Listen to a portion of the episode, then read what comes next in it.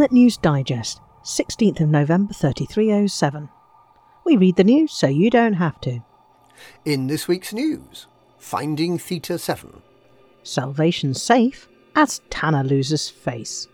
Colonia Bridge Extension opens 25th November. Canonn appeal.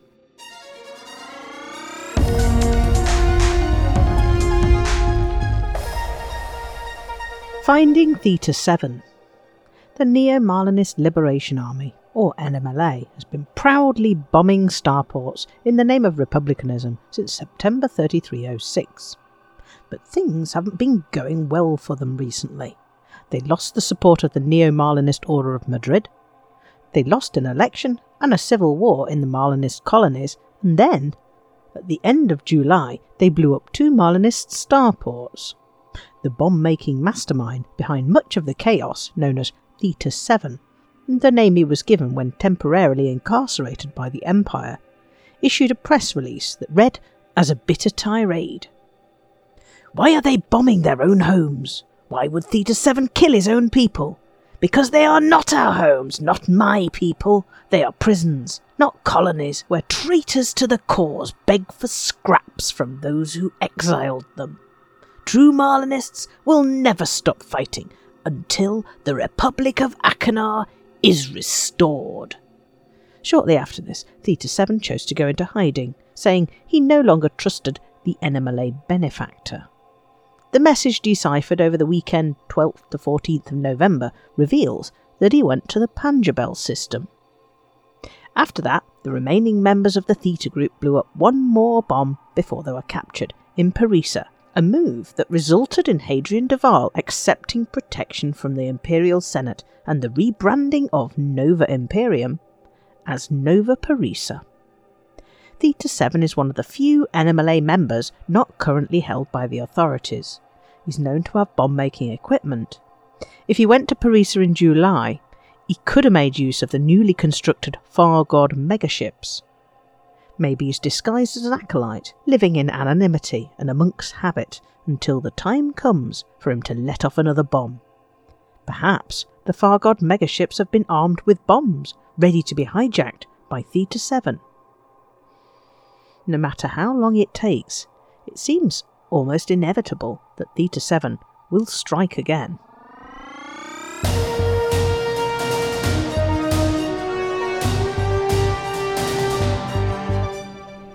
Salvation safe as Tanner loses face. Renegade Aegis Admiral Aden Tanner is likely to have some questions to answer when he arrives back at Aegis HQ with the megaship Musashi, which this week completely failed to persuade Taurus Mining Ventures to give up the secrets of salvation.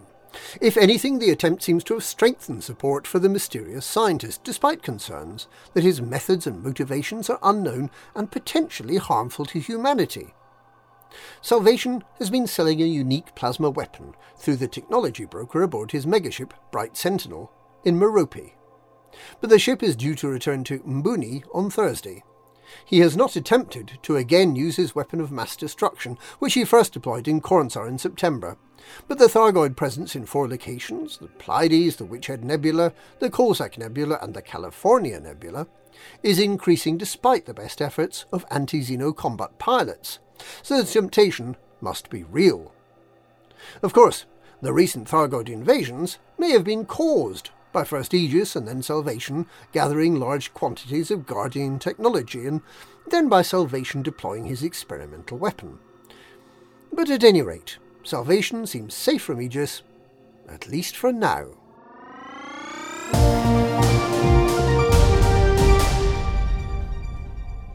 Colonia Bridge Extension opens 25th of November. The Colonia Bridge Extension is scheduled to open on 25th of November. This will add a further 26 megaships to the string of escape pod equipped stations between the bubble and Colonia. The frameshift drives given as reward to some participating commanders should now be in store at McDonald Settlement and Jacques Station there have been some reports of problems adding experimental effects such as Mass Manager and Deep Charge to these drives, although Galnet Digest has not been able to confirm this. And the Saud Kruger sponsored Taurus beacon should finally be deployed later this week. They were delayed due to a problem with booking the megaship to deploy them.